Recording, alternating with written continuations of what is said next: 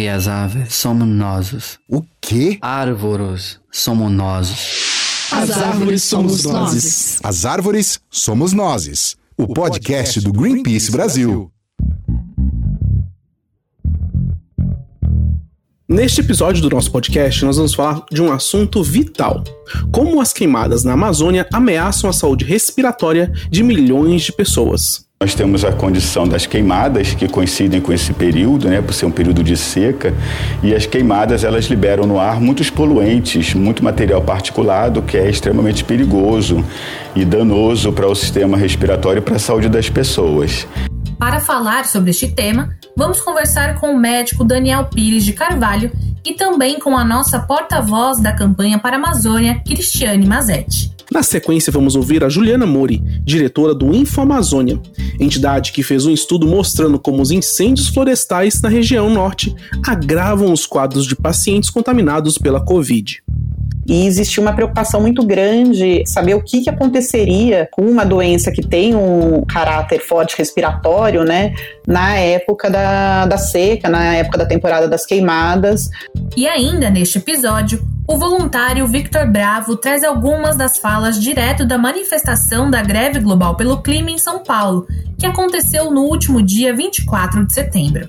A greve foi um marco para a juventude brasileira. Mostrou que a juventude não está apenas se engajando virtualmente, mas a juventude é ousada, é corajosa, vem para as ruas cobrar seus direitos, cobrar os nossos governantes e declarar: não tem justiça ambiental sem justiça racial.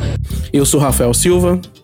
E eu sou a Lu Sudré. E você está ouvindo o episódio 52 do As Árvores Somos Nós, o podcast do Greenpeace Brasil.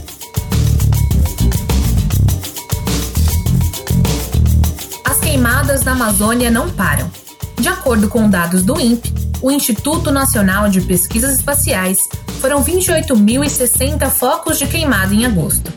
O número é acima da média histórica e o terceiro maior para o mês desde 2010, perdendo apenas para 2019 e 2020, os dois primeiros anos do governo Bolsonaro. Nós gravamos esse podcast antes dos dados consolidados do mês de setembro serem divulgados, mas as informações atualizadas podem ser encontradas em nosso site. Esses números têm reflexo direto na saúde respiratória das pessoas, principalmente para quem mora no norte do país. Para falar sobre esse tema, nós conversamos agora com nossa porta-voz da campanha para a Amazônia, Cristiane Mazetti, e o médico Daniel Pires de Carvalho, do Hospital Infantil Cosme e Damião, de Porto Velho, em Rondônia.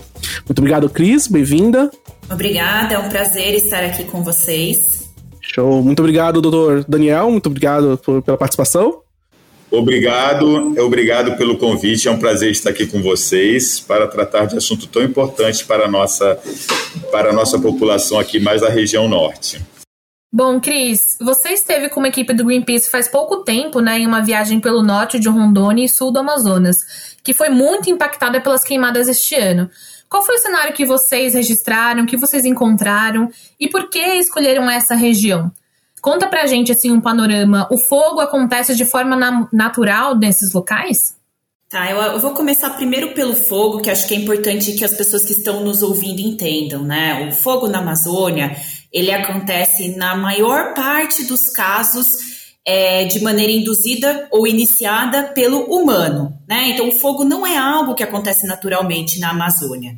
E aí esse fogo ele é utilizado na Amazônia ou para reformar áreas agrícolas, áreas de pastagem, ou então no processo de desmatamento, onde as árvores maiores são tiradas, outras árvores são derrubadas e deixadas ali secando, e depois o fogo ele entra como um elemento para fazer a limpeza dessa área. Tem também casos de incêndios florestais onde o fogo se alastra para uma área de floresta. Obviamente, se essa floresta na Amazônia está bem conservada, ela é uma floresta mais úmida e, portanto, menos vulnerável à ação do fogo. Mas se é uma floresta que já passou por um contexto de degradação, uma retirada desenfreada de árvores grandes, essa floresta vai ser mais vulnerável, então, à ação do fogo, que pode vir de uma área vizinha e não se iniciar naturalmente. Então, acho que esse é o primeiro ponto. Um outro ponto relevante né, da sua pergunta, que é por que, que nós escolhemos essa região do sul do Amazonas e norte do, do, do estado de Rondônia. Bom, acho que é importante pontuar que essa é uma região com uma fronteira muito ativa do desmatamento, então o desmatamento ele tem se, é, se dado de uma maneira muito veloz, em larga escala nessa região, seja para expansão agropecuária, seja também para especulação de terras, então a grilagem, né, o roubo, a apropriação indevida de terras públicas, e aí nós entendemos que essa é uma região importante de ser observada, estudada, e certamente uma região que nós queremos ouvir como as pessoas estão sofrendo esses impactos. Então, por isso vem a nossa é, decisão. Aí um outro ponto importante é que essa região, ela, o desmatamento dessa região vai abrindo acesso é, a áreas ainda muito bem conservadas na Amazônia, com grandes estoques de carbono e biodiversidade, além de diversas comunidades e povos que vivem em harmonia com a natureza. É, e, Cris, muito importante você ter falado sobre fogo, né? Porque com fogo, obviamente, vem a fumaça, né? Vem o, e isso afeta bastante a população. Então, doutor Daniel, por isso que a gente te chamou aqui, né? Porque tem, tem uma, uma questão muito forte, que é como que as queimadas afetam a saúde respiratória dessa população, da população de, de Rondônia. É, existe. E por que, que as crianças também é, estão entre as mais afetadas nesse caso? Normalmente, as faixas etárias são os extremos que são mais sensíveis. Então, são as crianças, né, por conta da condição imunológica delas, por, por terem um aparelho respiratório menor, né, proporcionalmente a um adulto, e os idosos, por conta de as comorbidades que normalmente a gente encontra nessa faixa etária. Então, são os mais sensíveis. Obviamente que as pessoas que têm uma doença pulmonar pré-existente, elas são mais sensíveis. Então, são as doenças pulmonares obstrutivas crônicas, né? São as, os casos alérgicos, asma, rinite. Tudo isso faz com que a pessoa, o indivíduo, seja mais sensível a essa condição desfavorável do ambiente. Então, nós temos nesse período do ano, até mais ou menos agosto barra setembro, um período de seca muito grande. Então, é umidade diminuída, ar quente e seco, é a fumaça produzida pelas queimadas, e além disso, somado a isso, nós temos um aumento de prevalência de doenças infecciosas respiratórias, dos vírus respiratórios, né? principalmente em criança, é o período que a gente tem incidência dos vírus essencial respiratório, e nós não podemos esquecer que nós estamos agora, graças a Deus, melhor, mas nós enfrentamos uma pandemia causada por um vírus respiratório. E doutor Daniel, para quem mora nestes locais, existe algum método para reduzir os efeitos da fumaça na saúde? Quais são as orientações para essa população? É muito, é muito importante que, mediante um sintoma respiratório, nesse período, nessas condições que a gente falou todas, é importante que a pessoa procure uma orientação médica para que seja feita uma avaliação criteriosa, um diagnóstico e o tratamento adequado. As pessoas não devem se automedicar é importante até para a gente poder definir a gravidade daquela condição, evitando uma complicação. O que, que as famílias podem fazer para minimizar esse ambiente nocivo, tanto da, da, do ar seco quanto a fumaça, né? E os problemas respiratórios, das viroses respiratórias, enfim. Primeiro, né, a pessoa tem que ingerir bastante líquido. A hidratação é muito importante nesse período e é a ingesta de líquido água, suco, o que for, né? É bom que a pessoa tenha esse hábito. O ambiente dentro de casa, a gente evitar de varrer, né? Para poder evitar levantar mais poeira, né? Então é, é bom passar um pano úmido.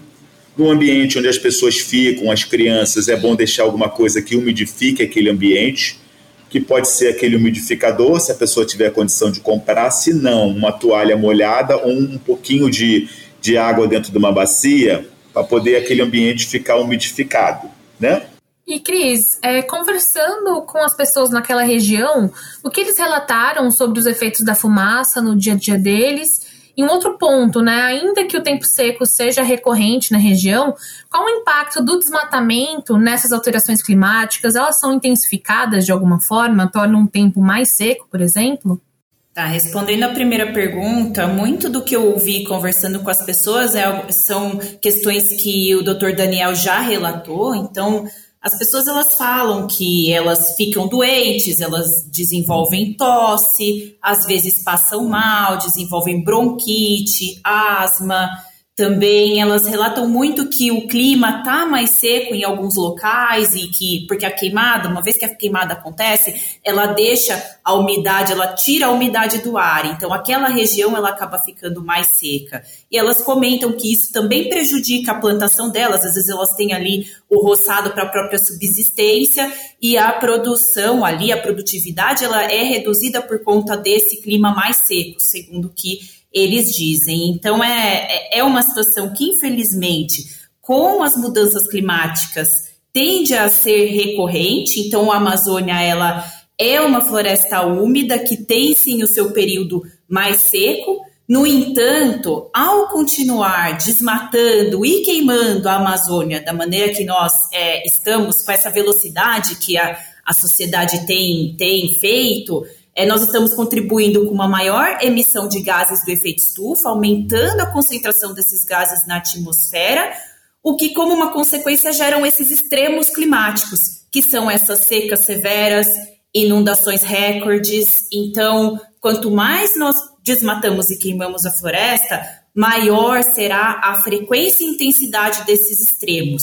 E isso, num contexto da Amazônia, é muito ruim, porque prejudica as pessoas que estão ali é, convivendo com a floresta ou no seu plantio, prejudica a saúde das pessoas, porque a chance de ter uma ocorrência ainda maior de queimadas do fogo que está numa área se alastrar para outras áreas é maior quando a floresta, o seu solo está seco. Então, é, às vezes a gente até pensa né, que para o futuro, nas políticas de mitigação e adaptação às mudanças climáticas, o fogo vai ser um elemento central, que ele precisa ser levado em consideração. É muito importante que você falou dessa, de, de, das pessoas que estão sendo afetadas, Cris, é, porque a Rosana Vilar, que é a jornalista do Greenpeace, ela também conversou com uma médica epidemiologista e gerente técnica da agência sanitária é, de Rondônia, Arlete Baldés, e ela falou pra gente, né, como que a fumaça se alastra para longas distâncias. Vamos ouvir agora. Tem época, já teve dias aqui há uns 15, 20 dias atrás, de manhã, tipo 5 horas, 6 horas da manhã que você sai de casa, tá uma serração. Até parece, ah, é, é fumaça. Então, é, como eu falei, a fumaça, a queimada, ela prejudica não só quem está na sua proximidade, mas ela se desloca quilômetros, ela se desloca a longas distâncias e ela vai atingir pessoas que estão realmente muito distante do local da queimada fumaça, material particulado também. Então, é um problema que não se restringe às proximidades do problema da, da queimada. Vai muito, mas muito mais além. É, e doutor Daniel, como a, a falou, né, existe aí um, um, um, aumento do material particulado. Então, para que as pessoas leigas entendam, né, o que, que significa é, o aumento do material particulado no ar e como que isso afeta a saúde das pessoas? Fala pra gente. Bom, é, a fumaça ela tem muito material, né, mais de 2 mil, 3 mil partículas. Né? Essas partículas elas ficam em suspensão no ar, do material da combustão. Né? E nós temos o, esse material que a gente chama de material particulado, ele apresenta diversos tamanhos. Né? E o que nos preocupa muito, quer dizer, todos eles são nocivos, o que importa é isso, né? Dependente, respirar fumaça é nocivo para a gente. Mas esse material particulado, com estrutura bem diminuta, né, que a gente acaba inspirando quando a gente respira, eles são, são os responsáveis pelo, pelo comprometimento de saúde a longo prazo, né, porque eles são absorvidos, eles alcançam as porções terminais do aparelho respiratório, muitas vezes eles atravessam a barreira e conseguem alcançar a corrente sanguínea e circulam. E isso a longo prazo representa o quê? Condições de, de doença na, na, na, população, na pessoa. Né? O que, que isso pode provocar a longo prazo? Várias doenças, né? Uma doença pulmonar crônica, pode provocar doenças cardiovasculares, pode provocar inclusive neoplasias, câncer, né? dependendo de onde esse material particulado fosse instalar. E assim, doutor Daniel, você, até falou né, de infecções bacterianas, é, e é, é, a gente está né, ainda no, no, meio de uma pandemia, eu imagino que se, se, uma pessoa que vive nessa região e pega Covid de alguma forma, é, o quadro é, é, ainda pior, né? Ou é, ela tende a ser tendo esse pior, né? Sim, a situação é como eu falei, né? É como se fosse é uma bola de neve, né? Uma coisa age prejudicando a outra, né? Se a gente tem uma condição respiratória já desfavorável, né, por conta do clima, de fumaça, e a gente tem um, um vírus respiratório, né, que no caso da Covid é óbvio que eles se somam, essas condições se somam negativamente na, na, na, evolução da doença e na, na condição de saúde da, das pessoas, entendeu? É bem preocupante. Até porque os sintomas são muito parecidos, até a nível epidemi epidemiológico, para a gente poder di diferenciar, não, isso é Covid, não, isso é só um quadro alérgico ou respiratório, por causa da... é muito difícil, porque os sintomas são parecidos, entendeu? Então, até para o diagnóstico e o tratamento logo, né, da doença fica prejudicado, né, por conta disso, né? Posso fazer só um comentário, gente? Desculpa interferir, mas eu acho que seria interessante até relatar uma vivência que eu tive, né? Nesse trabalho de campo que o Greenpeace teve nas últimas semanas, é, a gente visitou alguns municípios, mas também é, sobrevoou áreas de floresta, né? No processo do desmatamento que estavam sendo queimadas naquele momento e depois visitou por terra também uma área que estava queimando. Acho que dois dias depois que eu visitei essas áreas, eu tive uma dor de cabeça muito forte, tosse à noite. No outro dia, eu até corri para a farmácia para fazer um exame de Covid, porque eu fiquei com medo que eu estivesse com Covid. E coincidentemente, o mesmo, só que de uma maneira um pouco mais severa, aconteceu com outra pessoa que estava nessa, nessa atividade. A pessoa até passou mal. Então, assim, eu imagino se para mim, que estou no momento em São Paulo, distante, fui ali, convivi três dias com aquela queimada intensa, Imagina para as pessoas que estão vivendo isso no dia a dia. Porque é isso, você está em Porto Velho, você vê, você levanta um drone, como a gente fez, é, já era possível avistar pelo menos uma queimada. Sobrevoando a região ali, você avista muitas queimadas. Então, no último dia que eu estava lá, a gente fez um sobrevoo de volta de Porto Velho até Manaus, e nos arredores de Porto Velho a gente não via mais nada. A gente via é, todo o horizonte. Na verdade, não tinha horizonte, né? De tanta fumaça. Então, imagina como é isso para as pessoas que estão vivendo cumulativamente com esse impacto nesse período mais seco da Amazônia. Bom, Cris, você fez esse relato, né? Retratou essa coisa da, da perda do horizonte, um relato triste que fala da destruição do meio ambiente, dos impactos, da gravidade dos impactos para a saúde, né? Qual a medida mais urgente deve ser tomada para combater esses incêndios? Bom, primeiro eu diria que é reverter o desmonte na fiscalização ambiental e fortalecer os órgãos de controle, como o IBAMA, o ICMBio com isso, nós aumentamos a capacidade de fiscalizar desmatamento ilegal, incluindo aqueles que são feitos para grilagem de terras e também as, as queimadas ilegais que fazem parte desse processo é, do desmatamento. Porque o que nós temos agora é um decreto que proíbe o uso do fogo em território nacional. Então, todas as queimadas que nós estamos ouvindo, são, é, que nós sabemos que estão acontecendo, elas são ilegais tá? Mas um decreto que não vem acompanhado de uma fiscalização robusta, sozinho não consegue mudar a nossa realidade. Então, o primeiro passo é a gente fortalecer esses órgãos, ter uma fiscalização robusta. Além disso, é importante prevenir, né? Evitar que o fogo aconteça. Então, aquele trabalho preventivo de, de, de prevenção do fogo em áreas críticas é fundamental. Para isso, precisa contratar brigadistas com antecedência é, treinar esses brigadistas, então não adianta contratar esses brigadistas no meio de setembro, quando diversas áreas já queimaram. Então, esses brigadistas precisam ser treinados. Em áreas críticas é possível fazer sim ação preventiva, então os aceros, onde são construídos aqueles corredores sem vegetação, porque se o fogo se alastra ali naquele corredor, ele para e não pula para a próxima área de floresta. Então, essas atividades elas podem ser muito bem planejadas vide que a gente consegue entender quando e onde vai estar mais seco. Então, essas previsões meteorológicas, elas existem. É, além disso, no curto prazo, é não aprovar mudanças na legislação que estimulam mais desmatamento. Então, nós vivemos um momento no Brasil que, além do enfraquecimento dos órgãos, o Congresso tem discutido uma série de propostas que vão estimular mais desmatamento e invasão em terras públicas. Então, isso dá uma sinalização muito ruim para aqueles que estão cometendo crime ambiental e invasão no campo. Então, não aprovar essas propostas. Aí tem as questões de médio prazo que eu acho que é importante a gente colocar aqui também, né? Porque esse cenário ele vai se repetir ano a ano, o crime ambiental tem se repetido ano a ano. Isso inclui zerar o desmatamento, então a gente já tem áreas abertas, não precisa mais desmatar, pessoal. Isso é uma falácia e se a gente zera o desmatamento, isso é bom para o clima, isso é bom para a biodiversidade, isso é bom para a saúde das pessoas fazer a restauração da floresta onde foi perdido em lugares críticos. Então, isso às vezes até pode ajudar florestas ali que estão bem degradadas a ficarem mais resilientes à ação do fogo numa área vizinha é, alocar áreas aí para conservação ou uso sustentável, uso de comunidades. Então, hoje, um terço do desmatamento, ele ainda acontece em áreas que o Estado ainda não destinou. E aí o pessoal está invadindo essas áreas, desmatando para depois tentar conseguir o título de terra. Então, roubar essas terras públicas.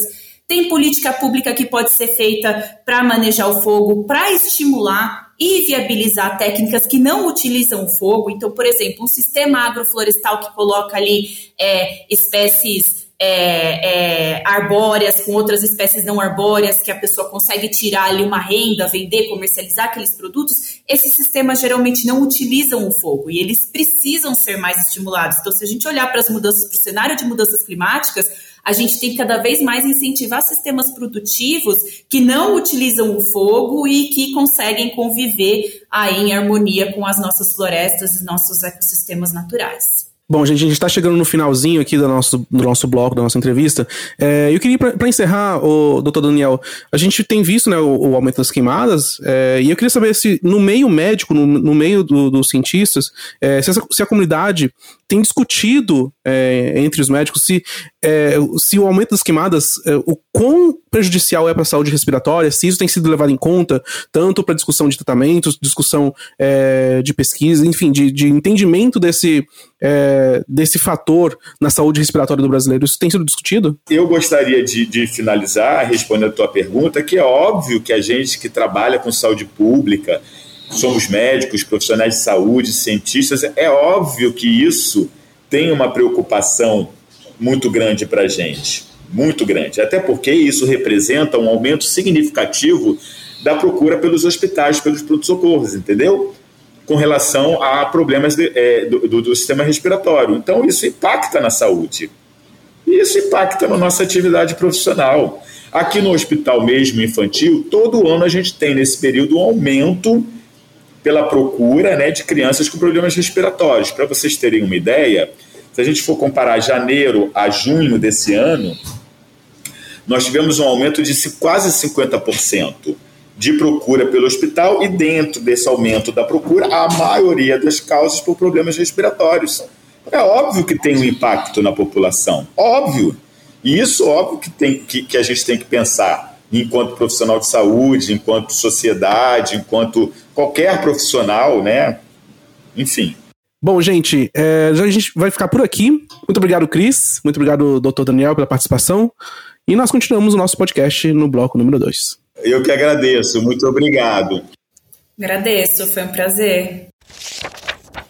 É muita fumaça, muita fumaça. O povo tão todo mundo doente. Na comunidade, pro lado que você vira, tem gente que está com a, a virose, tossindo muito, febre, não, não, não consegue fazer nada.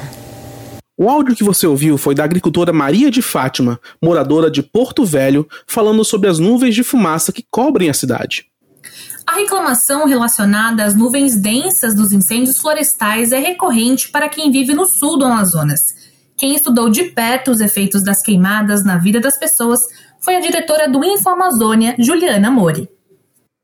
A equipe de jornalistas, geógrafos e analistas da entidade pesquisou como essa fumaça agrava o quadro de pacientes com a Covid. O trabalho mostrou que essas nuvens estiveram relacionadas a um aumento de 18% nos casos graves de Covid. Nas internações por síndromes respiratórias, este número subiu para 24% nos cinco estados com mais incêndios da Amazônia nas queimadas de 2020, sendo eles Amazonas, Acre, Rondônia, Mato Grosso e Pará. O Henrique Beiranger, jornalista do Greenpeace, conversou com ela para ter mais detalhes do estudo que mostra a gravidade das consequências da fumaça na vida dessas pessoas. Vamos ouvir. Juliana, a primeira pergunta para a gente entender, como é que surgiu a, a ideia dessa pesquisa? Na época da, da, seca, na época da temporada das queimadas, é, em que todo ano, né, as pessoas que têm doenças respiratórias já têm um agravamento da, das doenças respiratórias, então a gente queria saber o quanto isso podia impactar é, durante a pandemia. Então foi uma tentativa de verificar nos dados, né, tanto nos dados de queimada quanto os dados de, de Covid. Então, é, a relação entre esses dois fatores inicialmente não tão conectados, né? O fator é, ambiental e o de saúde.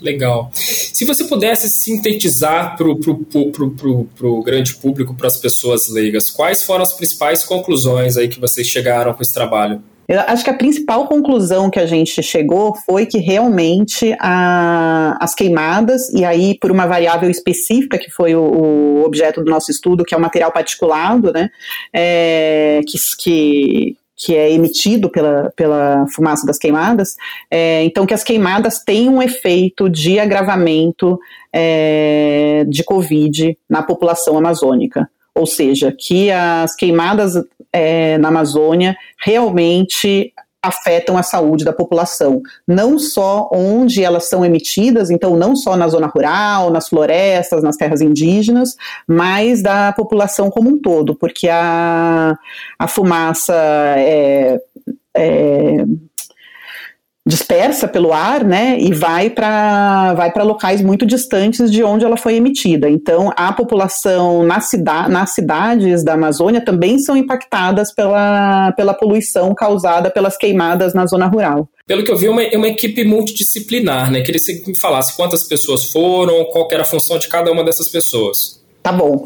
A gente montou uma equipe multidisciplinar que num primeiro momento, no, no, que foram vários meses, foram quase seis meses de análise de dados, incluiu geógrafo fazendo geoprocessamento, é, jornalista estatística, que é uma, uma especificidade bem peculiar, que fez análise estatística, jornalistas mesmo, né, fazendo a coordenação e a edição, é, e depois a, a, as reportagens em campo, e a gente contou com consultoria científica, tanto da Universidade Federal do Acre quanto da Fiocruz, a gente tinha um cientista de cada uma dessas instituições fazendo parte mesmo da análise de dados com a gente nesses meses todos, então nos ajudando a entender o que, o que a gente estava é, conseguindo ver pelos dados, pelas nossas análises, além da, do, do apoio institucional mesmo da Fiocruz, com um grupo maior, né? Mas tinham duas cientistas específicas de cada uma dessas instituições que estavam na equipe mesmo.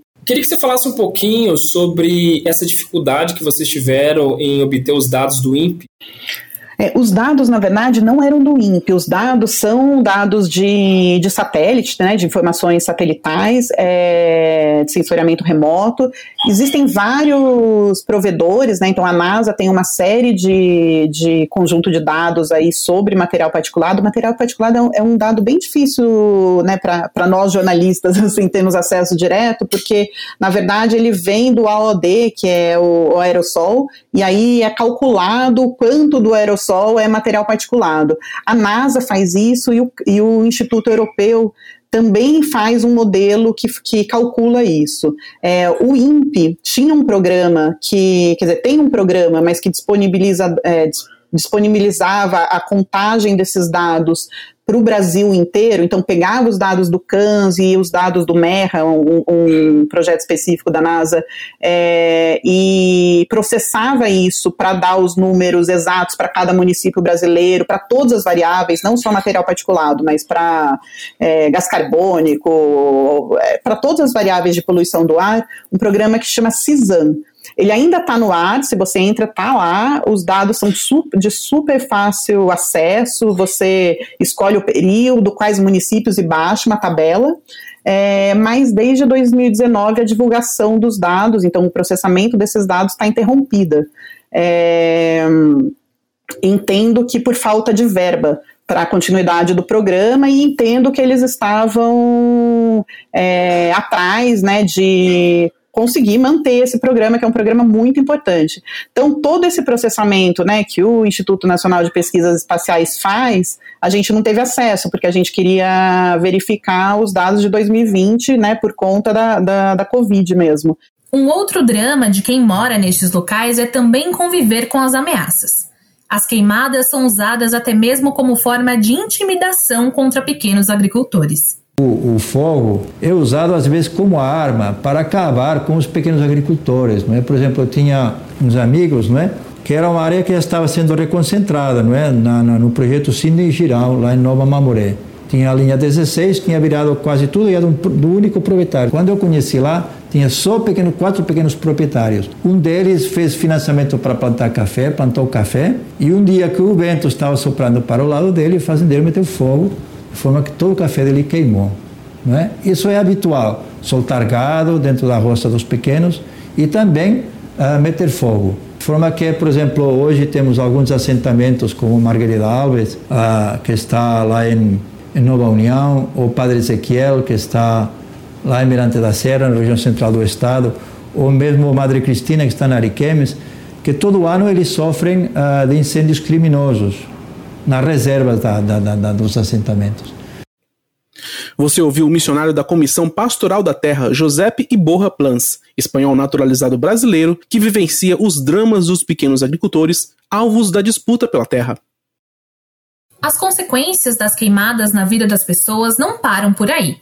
A pesquisadora da Fundação Oswaldo Cruz, Deusilene Vieira, da área de saúde pública da Fiocruz Rondônia, explica que as ondas de fumaças interferem até mesmo na dinâmica de propagação de outras bactérias e vírus nas populações afetadas pelas nuvens densas. Primeiro que assim, esses vírus, eles são vírus presentes durante todo o ano, mas eles têm um aumento maior a partir do momento que a gente muda o contexto o, o contexto comum, por exemplo, o maior confinamento, quando você tem muita fumaça, a tendência das pessoas é ter um maior confinamento porque não consegue ficar no meio ambiente. Esse maior confinamento favorece a transmissão desses vírus. Né? Então a gente tem aí os adenovírus, o vírus respiratório sincicial, os rinovírus, o próprio influenza sazonal, né? É, os próprios coronavírus, não especificamente só o SARS-CoV-2, que foi descrito ano passado, mas a gente tem outros coronavírus que também faz parte desse aumento de incidência, né, ocasionado por esse momento em que as pessoas precisam ficar mais reclusas em casa. As árvores somos nós. Ativismo pelo Brasil.